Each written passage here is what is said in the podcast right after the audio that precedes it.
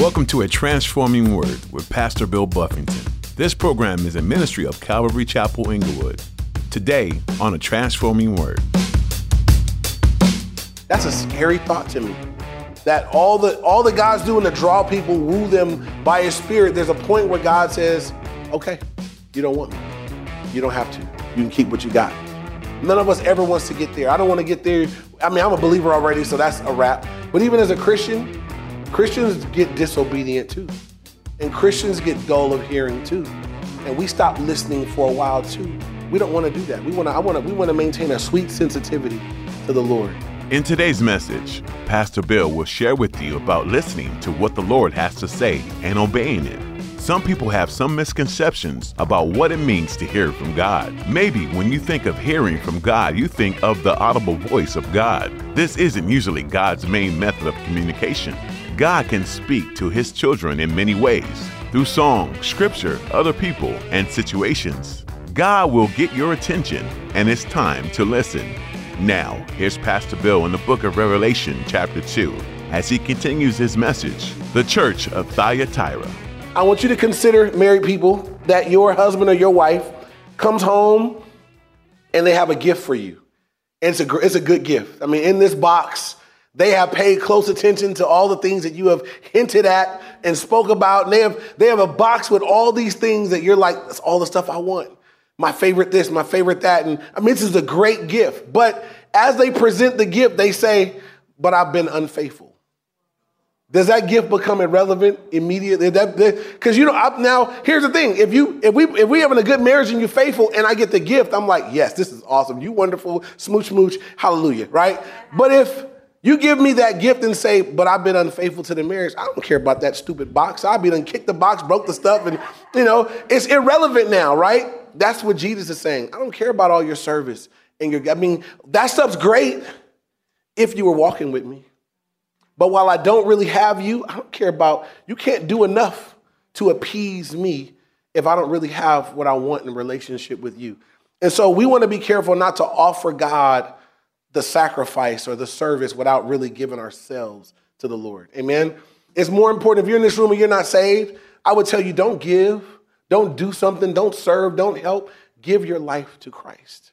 That's more important than he would. That's what he. That's that's the first order of business for us. That we would get born again. That we receive His sacrifice for our sins. That is more important than anything you think you could offer or to give. Now, when you get saved and you're born again and your sins are forgiven, now God said, "Man, flourish in service. Grow in your ability to to serve the Lord and be used for the Lord." So, we don't want to add good works to a rebellious life. We want to add our good works to a surrendered life. Amen. If you're writing notes, write down 2 Peter chapter 1. I'm going to read 2 Peter chapter 1, verses 5 through 7 to us real quick.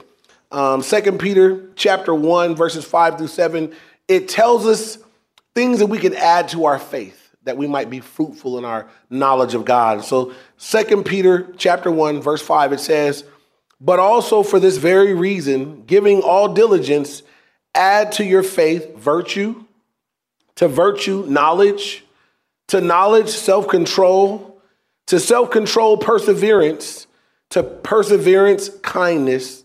I'm sorry, godliness, to godliness, brotherly kindness, and to brotherly kindness, love. For if these things are yours and abound, you will be neither barren nor unfruitful in your knowledge of our Lord Jesus Christ. And that's what we want to do. I don't want to be barren or unfruitful. I want to be fruitful in my relationship and my knowledge of God. And so he says, add those things to your faith. Um, that you know, we need to believe, and then our lifestyle should also be moving with that. So moving on now, um, look at what it, look at the rest of verse 20. He says, Nevertheless, I have a few things against you, and he's going to get ready to list the issues. And this is where the you know the commendations end and now the, the things that God is condemning. What is this church doing that's so wrong? What are, what, is the, what are they doing that God has a problem with? It's a few things. First, he says, because you allow that woman Jezebel, who calls herself a prophetess, to teach and seduce my servants to commit sexual immorality and to eat things sacrificed by idols. So in this church in Thyatira, I don't, I don't know that there was actually a woman named Jezebel, but there's a self, there's a woman in this church that's a self-proclaimed prophetess. If you guys are unfamiliar with the story in the in, in Kings, there was a wicked woman. Her name was Jezebel. Everybody heard, we all, we, we know the name is negative, right? Ain't nobody here gonna have a daughter and name her Jezebel. I hope. I would, I would strongly discourage you if you let me know ahead of time. Don't do it. It'd be like naming a boy Hitler. Um, you know, we wouldn't name a girl Jezebel. So the Jezebel of the Old Testament was uh, a wicked woman um, she tried to use her marriage and her relationship to get things that she wanted. She tried to seduce God's people to, into the worship of Baal. And God calls this woman here Jezebel. Um, it says that what she's doing, uh, she says she calls herself a prophetess. So that's how we know she's a self proclaimed prophetess. Um, she's not truly a prophet. There were women in the New Testament that were actually prophets. Um, there was a woman named Anna who was a prophet. Um, the Philip in the book of Acts, Philip, it said, had four virgin daughters who all prophesied.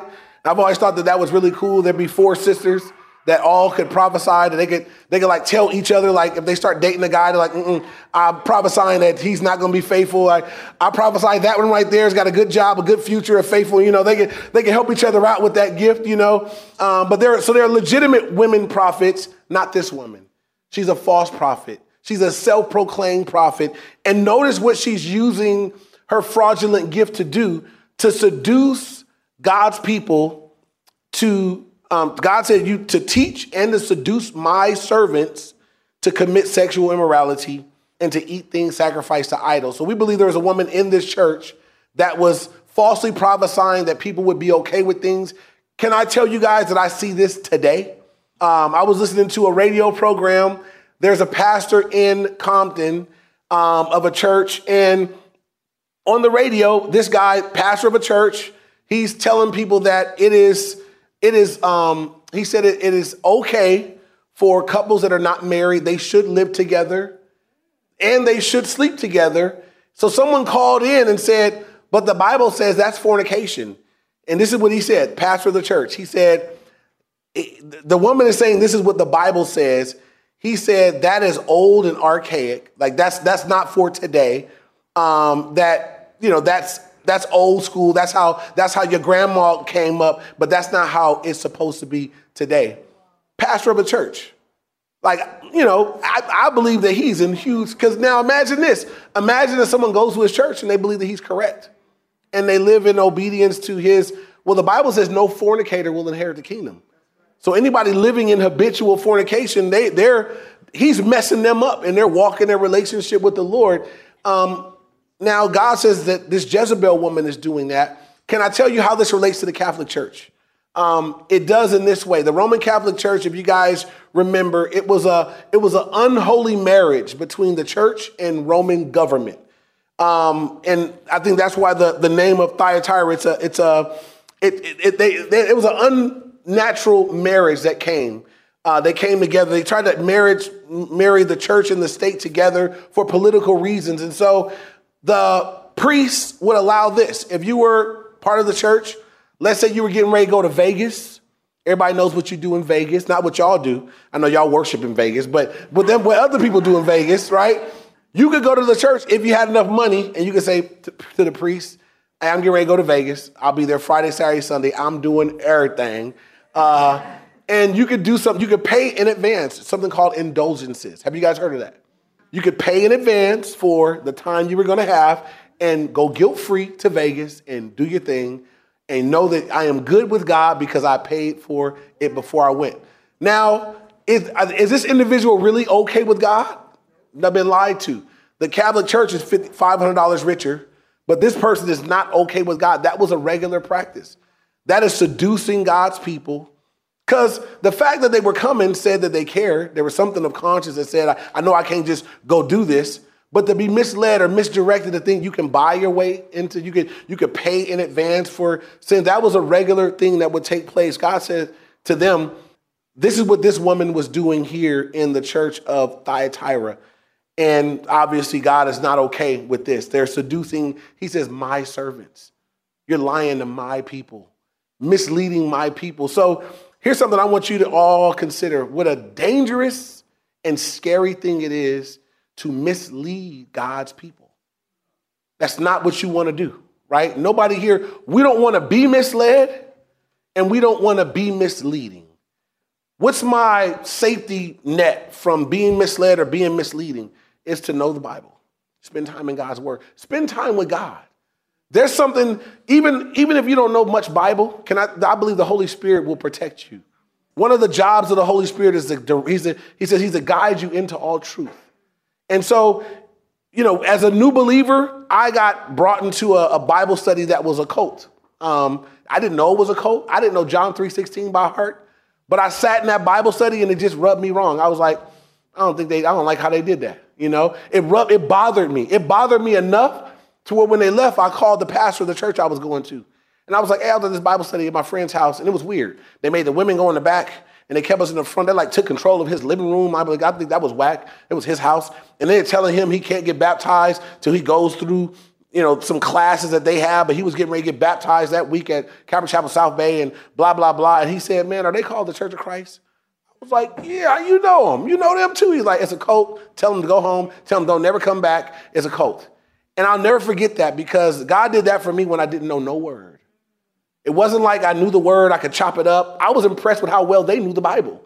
But the Holy Spirit was inside me saying, like, I was unrested. I was not, it just, this is not right. And so God will give you that. Um, but as we, you know, grow, we want to know the word. That'll keep us from this sort of error. So we want to be kept from error, but you also want to be very careful not to mislead people. So we want to be careful when we speak God's truth. Um, if you have a prophetic gift, some people do. Be careful how you make sure that what you have comes from God. If you're not sure, say that. You know, I've received times, I've received words that I know are from the Lord, and I spoke it with that authority. Like I believe God saying this. Boom. There have been other times where I'm like, I, I feel like this might be from the Lord, not 100% sure, but I want to share it and may, let, maybe you can confirm it or deny it. You know, um, share it that way. You know, but be careful that we don't mislead. This woman was using a false prophetic gift to mislead God's people into certain sin, into things that were direct violations of what we already have written in the Word of God. They were committing sexual immorality and eating things um, that were sacrificed to idols, which believers were forbidden to do at that time. Now, here's a little something about what was happening in Thyatira, the area. Though they were small, they had a lot of uh, what's called we call them they call them guilds. It'd be like unions for work. They were known for their dyeing of, of purple. Um, this is what the woman Lydia in the book of Acts was known for uh, in, the, in the city of Thyatira, and they had all these working guilds. This is where the temptation could potentially have come. Some believe it came from. If you were a Christian in Thyatira, and the working guilds there for all the different work that you could do to make money um, required that you participated in all of the idolatrous worship and practices, many of which, in, in, many of which had to do with sexual sin. A lot of the worship of the false gods included sexual acts and sexual sins. Well, if you didn't participate, then you wouldn't get work. You can't work here. You're going to be broke in Thyatira then. Well, the temptation would be to, to participate. And so some believe that this woman was telling, hey, you guys, it's okay. The Lord told me to tell you that you can go ahead and do that and participate in that. Just come back here and pay your indulgence or get forgiven for it. You'll be fine. And misleading people for financial reasons these are some of what people think was taking place. Verse 21, it says, And I gave her time to repent of her sexual immorality, and she did not repent. This is interesting because if you note from the previous studies, God was speaking to the church, and he was telling the church the way you get it right is to repent, right? I want you to note he's not speaking to the church yet. He's going to speak in a moment to the remnant of this church. But notice what he says I gave her time, past tense. I, you don't get to repent now. I gave you a chance to repent and you didn't. This church that he's speaking to, they've missed the boat. They've missed their opportunity. They won't be right. They messed up. This woman, he says, I gave you time to repent and you didn't. Can I just hint, uh, give us something we learn about God here is that God gives us, God gives us time to repent as well. Amen. God is patient with us. The Bible says part of the nature of God is that He's long suffering and He's patient. If you're here and you're a believer and you're doing stuff you're not supposed to be doing, I know that God has been patient. God has given you time to repent. But if you don't repent, eventually God's going to smash you. He's going to spank you. He's going to deal with you if you're a believer. God gives us time. I'm thankful in my life that when I wasn't a believer, God gave me time to repent. I first heard the gospel with clarity to where I understood it when I was 16. And I made a conscious decision that I wasn't going to follow the Lord at that time. And I went on and sinned um, for three more years. And three years later, because God is merciful, He gave me another chance. I'm so grateful that He gave me that time to repent. I'm glad I didn't die between 16 and 19 and go to hell, that God gave me time to repent. I would just say to us that are here today, if you're here today and you're listening and you're breathing and you need to repent, don't do it tomorrow. Do it today. Don't wait for New Year's. Do it now. If God says, look, I gave them time to repent, but they didn't, here's what happens. If God gives you time to repent and you don't take it and you get good at resisting, good at telling God no, what happens to your heart if you keep resisting God? Your heart gets hardened. And eventually you just, you, you, you'll lose feeling. Um, it says in Genesis 6 3 that God said his spirit will not always strive with men. God's not, it's not gonna, you know, God's not gonna continue to forever and ever. You know, there's a point where God will just let you have what you got. So if you resist God long enough, Romans 1 calls it a reprobate mind. There's a point at which God says, you know what? I'm gonna let you keep what you got. That's a scary thought to me. That all the all the God's doing to draw people, woo them by his spirit, there's a point where God says, okay, you don't want me. You don't have to. You can keep what you got. None of us ever wants to get there. I don't want to get there. I mean, I'm a believer already, so that's a wrap. But even as a Christian, Christians get disobedient too. And Christians get dull of hearing too. And we stop listening for a while too. We don't want to do that. We want to, I want to, we want to maintain a sweet sensitivity to the Lord. And, and the way we keep that is that we obey and we listen. And God, when you convict me, I want to respond quickly um, because you know we're, we're growing in new areas all the time and the holy spirit will convict you about what you need to be convicted about and we want to yield to the lord and whatever those things are when he shows us but he says here i gave her time to repent of her sexual immorality and she did not repent now 22 god says what he's going to do to her indeed i will cast her into a sick bed and those who commit adultery with her into great tribulation unless they repent of their deeds and so um, he says he's going to cast her into a sick bed. Those that commit adultery with her, those who, you know, the Bible uses adultery in a couple of ways. This is the only time in the book of Revelation the word adultery is used. Um, fornication is many times in this book. This is the only time adultery is used. And throughout Israel's history, throughout the Old Testament, God would many times use adultery to speak of his people's unfaithfulness to him. He would use the image of a marriage. He used that in the book of Hosea, where he had the prophet Hosea marry a harlot who went out and cheated on him. And God said, That's how I love you guys. That I love you, I chose you, I picked you, I married you, and then you cheated on me, committed adultery. And then I came back and I bought you for myself. Here he says, Those who commit adultery with her, um, I'm gonna, um, they're gonna go into the great tribulation unless they repent of their deeds. Then notice verse 23 I will kill her children, not his children, her children. God doesn't kill his kids. Amen. Y'all say it like you mean. God doesn't kill his children. Amen. But he will kill her children. And he says he will kill her children with death. Now, I don't know what else you can be killed with, but he's going to kill her children with death. The Bible speaks of, obviously, everybody dies, but the Bible speaks of a second death. And we see it as we come to the end of the book of Revelation. The second death is what? Hell, lake of fire. You ain't coming back from that. Guys, I will kill her children with death. And so those that are in the bed with her, those that are committed, those that are cheating on me with her, those that are wrapped up in that system, um, they're gonna, if they're alive, they'll go through the tribulation. Uh, they'll, they'll, God said they're gonna, their kids are gonna end up in hell. They're, they're gonna end up in hell. So here's what I think is important here. And I'll just, I'll speak quickly on, you know, Catholicism and some of the things that are, that are broken with that system um, it's a corrupt system from the get go, how it started, where it came from. Um, it's, it's managed today in a very corrupt way. And I think the appeal that many people have to Catholicism is um, it, it provides religious experience without anything relational, anything life transformative. So I know people that prefer Catholicism because, you know, I go to church, I go to Mass, do my service, my sign the cross, take my communion, and I go do my life. It doesn't require transformation, surrender, holiness, none of that. I do my religious thing. Um, and I think for some people, they they believe that they're okay. I do that, but they're not okay. It's they're deceived. I know people that have been in that for years. They don't have a relationship with God. they're not born again. They're not trusting Jesus for the forgiveness of their sins. They're trusting in that system, that religious organization. And so maybe you have friends or family that are in it. And I think some Christians are kind of, pa- kind of passive about it, like, oh, you know, I think they're pretty much Christians too. Not necessarily. Not if you think Mary's an intercessor. Mary's not an intercessor. She's a, she's a person like you. Um, not if you praying to the saints. Not if you're praying to angels, not if you're praying to somebody else, not if you're hoping that your connection to God is through something other than Jesus Christ. That's not it. And so, you know, we got friends that are wrapped up. It's a system of religion that people get wrapped up in, but many people are lost in it. And it's it's got it's like on the fringe. It's got a, it's got a lot of it's got some truth in it, you know, but not enough to save you, not enough to deliver you, not enough to bring about a transformed life.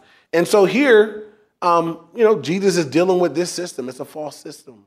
And I want to be aware of it, one, that I don't get wrapped up in it. And then when I talk to people that are, I'm going to ask questions because maybe they're not born again. You know, uh, is it possible that someone in a Catholic church can be born again? Yeah. But there are lots of things there that can really mislead people and lead them astray.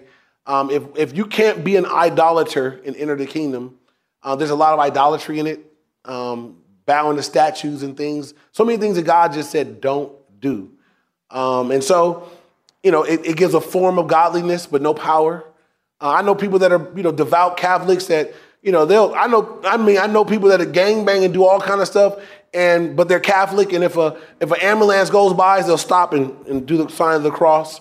When they pass by a church, they'll do the sign of the cross. They'll, they'll do these little things, but I mean, I'm looking at a life, there's nothing changed. You'll shoot somebody tonight. But but you see the cross, you do you do that real quick. God didn't care. God don't care if you can do that. You know, um, he's he's wanting to do something in our hearts that is far deeper than that. So um, moving on, he says again, he'll kill her children with death, and all the churches shall know that I am he who searches the minds and the hearts, and I will give to each one of you according to your works. So God said, Look, I'm the one, everybody's gonna know when we're said and done that I'm the one that searches the minds and the hearts. Uh, and I'm going to give each one according to their works. As believers, I think it's a healthy thing regularly that we pray God, search me. Where the psalmist says that, Lord, search me and know my ways. None of us knows how wicked we really are, do we? And so we say, God, search me. Search me and show me if there's any wicked way in me and lead me in the way everlasting. Um, that's, a, that's a healthy way to pray. Lord, if, if there's something wrong and I don't see it, show me. If there's a wicked way in me and I'm just uh, unaware of it, then would you reveal it to me, show it to me so I can repent of it and change, so I can grow from it? Here, God says they're going to know that He's the one that searches the hearts and the minds and gives to each one according to their works. Now, again, if you're a Christian, you're a believer, um, our sins are dealt with. Um, this is not a threat to us. This is a threat to those that are separated and not walking. Now, verse 24 is He finally speaks to the church to the believers, the remnant of real believers in the midst of this system. Look at what he says in verse 24. Now to you I say, and not to the rest in Thyatira, as many as do not have this doctrine, who have not known the depths of Satan, as they say, I will put on you no other burden. So God says, Look, I'm speaking to you guys that, that are there, but you're not a part of it. You guys that have not, you guys don't believe this doctrine, you guys aren't wrapped up in it. He says, My word to you guys, I'm not putting any other burden on you. Just keep doing what you're doing. Um, and sometimes you have believers that are in areas, in scenarios, in situations where they're immersed in a culture that's not right. God says, just, just keep doing what you're doing. Just hold your ground. Just stay solid. No, no other burden, no extra stuff for you to do. Just, just continue to hold your ground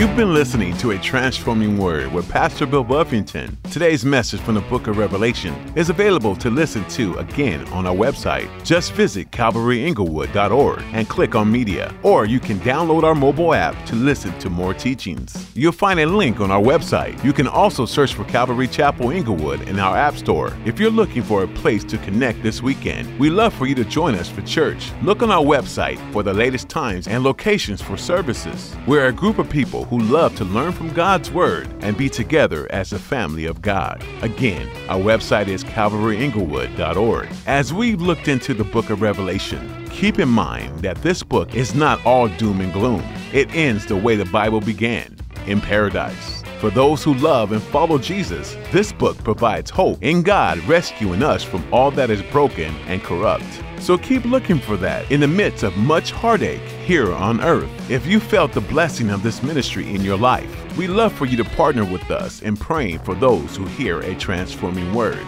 As the message go out, many listeners may be hearing about the Lord for the very first time. This ministry is a great opportunity to share the good news of Jesus and his salvation. We ask that you pray for ears to be open, hearts to be softened, and for lives to be changed. That's all we have time for today. Join us again for another edition with Pastor Bill on a transforming word.